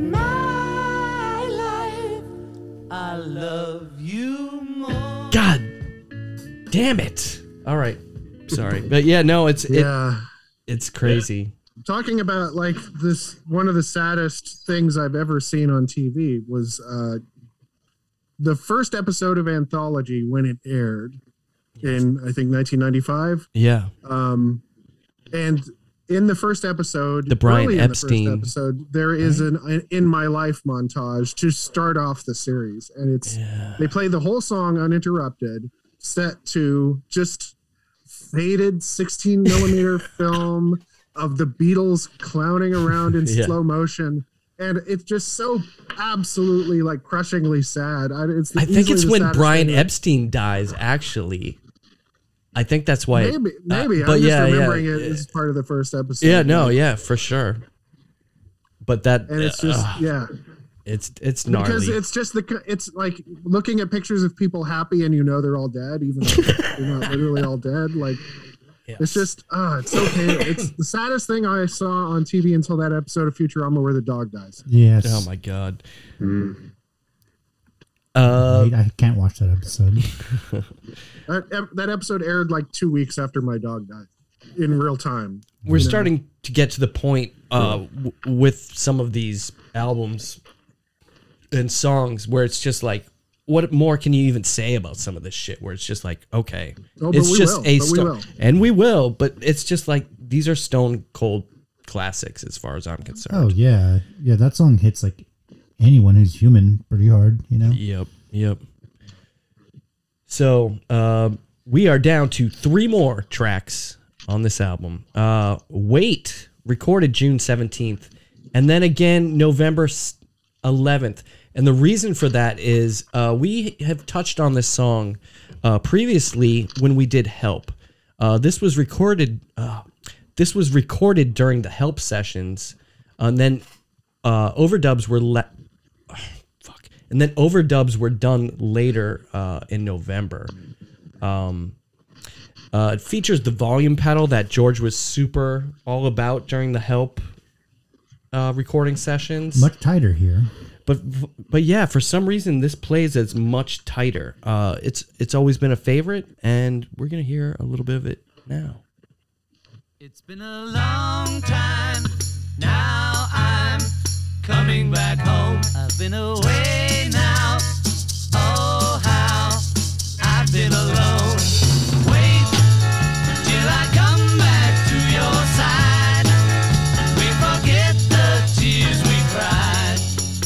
If your heart breaks, don't wait. Turn me away. And if your heart's strong, hold on. I won't delay. Wait. Okay, again, super creative drum, not not creative, but like nice tight drum fills there. just leaving Um, those spaces leaving the spaces where the drums drop out is Hmm. deconstructing the song you know but i think you can literally hear like the help basic track and then the rubber soul like it has that thickness of the vocal harmonies that you associate with rubber soul it sounds stony as hell Yes, it does. Um, what do you think, Al? You like this one? Uh, it's always been a favorite on here. I didn't have a lot of notes on it, but it definitely has always been one of my favorites.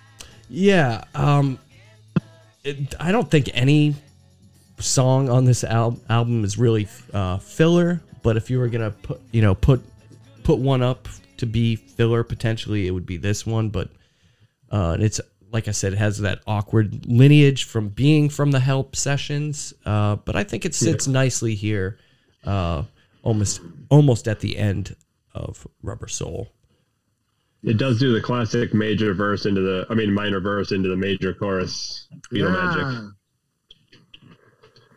The uh, classic Beatles magic formula that Yeah. uh, they've been brewing in the cauldron uh, this whole time for sure.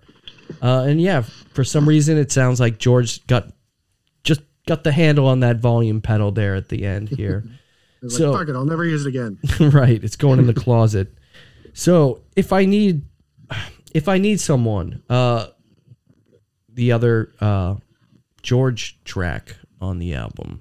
Um, recorded October 16th and 18th. Very Indian influence. Uh, again, using the guitar as a high register, a high, again, using the guitar as sort of a high register tambura.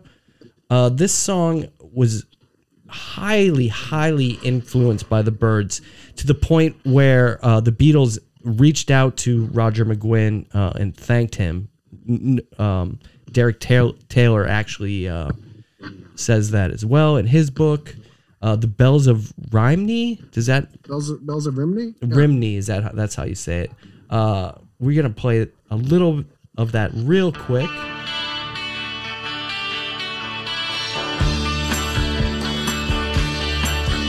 Oh, what will you give me? Say the sad bells of Rhymney. There hope for the future? Say the brown bells of Merthyr. So yeah, you can hear the obvious, obvious uh, influence there. Let's just say. But are you gonna get that? Right? Yeah, I can see why he called him. Yeah. uh, are you gonna get that anytime you're using like a cape, uh, capoed twelve string Rickenbacker, or is that just well, it's the it's more that, that yeah yeah. pattern. It's the picking pattern with a different chord under it. Right. I guess it. I guess it was sort of that, wasn't it?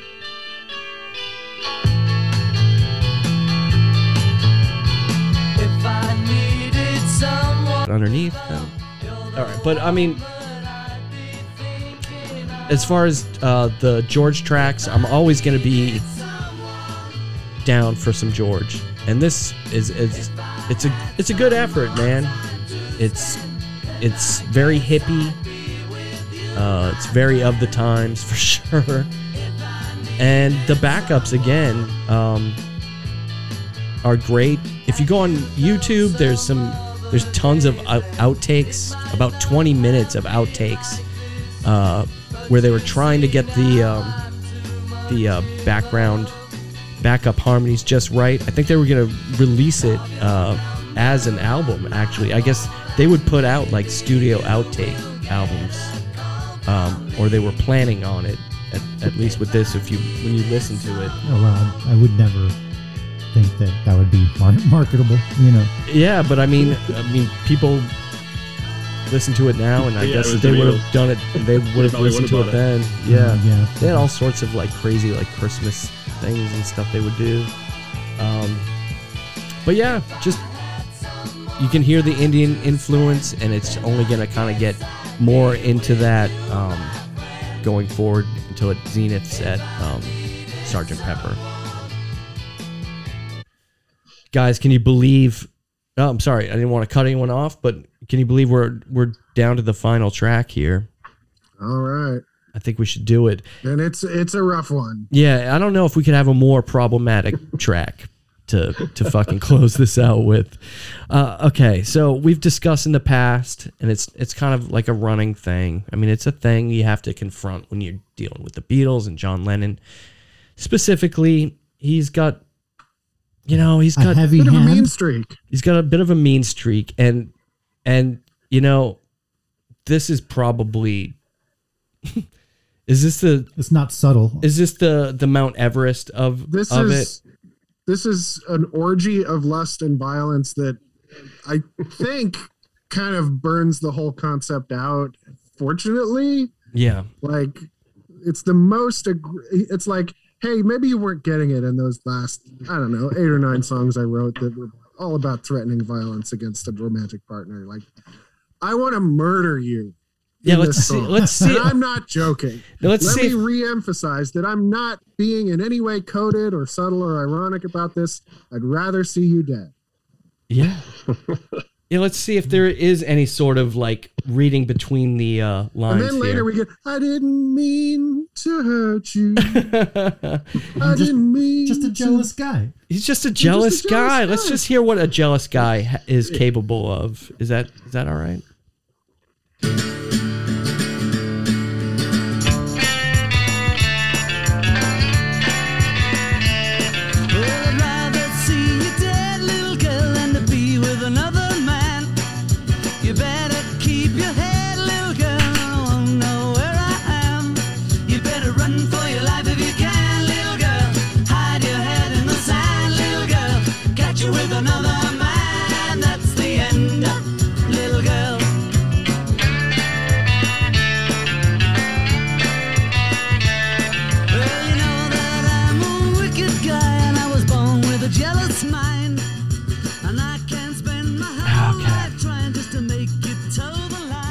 I'd like to I'd like to think that Johnny Cash and um, Bo Diddley both heard this song. You know, after having written their various odes to not being nice to women. Um, Right. I got a tombstone hand and a graveyard mind, but and they're just like, Jesus, dude, what the fuck? Yeah, Simmer, simmer down. for sure. Just leave a little bit not on the page. Yeah, this it gets pretty intense with the lyrics for sure. The music, I'm not going to stand up for this song. It's actually it's it's kind of a jam though. It's kind of it's kind of a fucking jam. Uh, the bass drum pattern, Crazy high harmonies. yeah, the harmonies are insane. The bass drum pattern, I wasn't even really noticing until I heard him in these by the headphones because I was so distracted by the misogyny and the violence and the that those guitar tones too. That oh, I'm not gonna lie, Yeah, yeah. It's, a pretty it's violent rough, you guitar it's tones. pretty rough. I might I'm I'm torn It's and like a- twisted. Yeah, I, I don't like I don't like the way he's. I don't like the way this he's making me feel. But I fucking love the guitar sound. I mean, it's, it's, You know, but I, I really just, uh, I just fell down the stairs. Yeah, so- yeah. I mean, it just. so, but he did. He does. He did actually take some of those lyrics from the king of problematic. Let's just hear a little bit of that right now.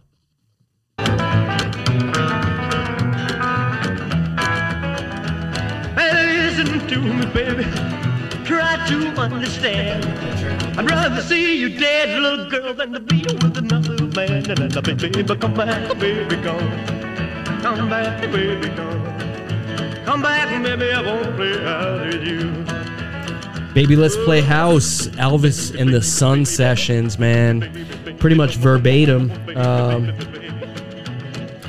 but listen to the Sun Sessions where Elvis stands in a studio for hours ripping off multiple black musicians. It's amazing stuff. Elvis wasn't. This whole thing wasn't original. He ripped off black music. But man, what what I mean, it's Run for Your Life is sort of again in a tradition of John Lennon ending an album on a problematic, aggressive, aggro note. Yeah, leave it leave him feeling bad. You know. Right. Is there any way that we can hear these lyrics so that way they really sink in, like to my psyche? What are you talking about, Leo? You mean just like strip the lyrics Well, I down mean, to their to gotta- their raw nature? It's got like you know. Do you the- want to the- read them or the should music- I? Who wants to read them? Man? I'll, I'll- You want to read them? Go ahead. We'll, we'll trade off. We'll do. We'll we'll stop. All right. All right. You do the first part.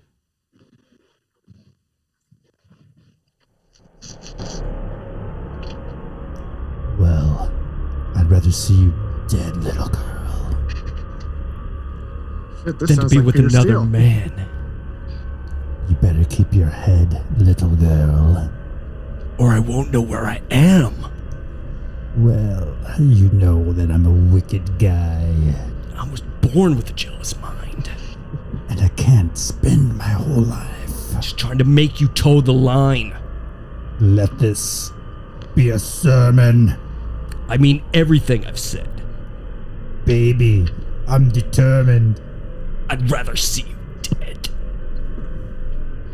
So I mean, those are pretty mellow Bone lyrics, chilling. right? What a reading. Thank you. Thank What a you. reading. Thank you. Rob Zombie's Rubber Soul. yeah, you can contact us, uh, uh, flamingpie at gmail.com. But guys, thank you so much. Uh, not going to clown on that album in the slightest. It's one of the one of the best. Well, I think we've thoroughly. we've no, we've destroyed it. But Rubber Soul is amazing, and you know one of my favorites. And we're only, we're, I mean, it's only gonna get crazier from here. We're in a The deep, podcast deep where we pocket. disrespect everything about the Beatles Oh constantly. We're we're we're in a deep pocket going forward here. Uh, so Have you guys ever heard Revolver? That's, yeah, that's can you just believe slaps. Revolver's up next? It's it's only gonna get crazier from here. Um, Al, thank you again Yeah. for joining us. It's Thank great. No problem. Sorry, I brought all my technical difficulties with No, me. we're gonna deal with all of them. Edit all those out. We'll either try to edit them out or leave them in, or just deal with them going forward by sending you gear. Hi- highlight them. Embrace the imperfections. Exactly, uh, because uh, people who are listening are used to it, and I want to thank everyone who is listening and who has listened. And as we mentioned, up next is a big one. It's Revolver.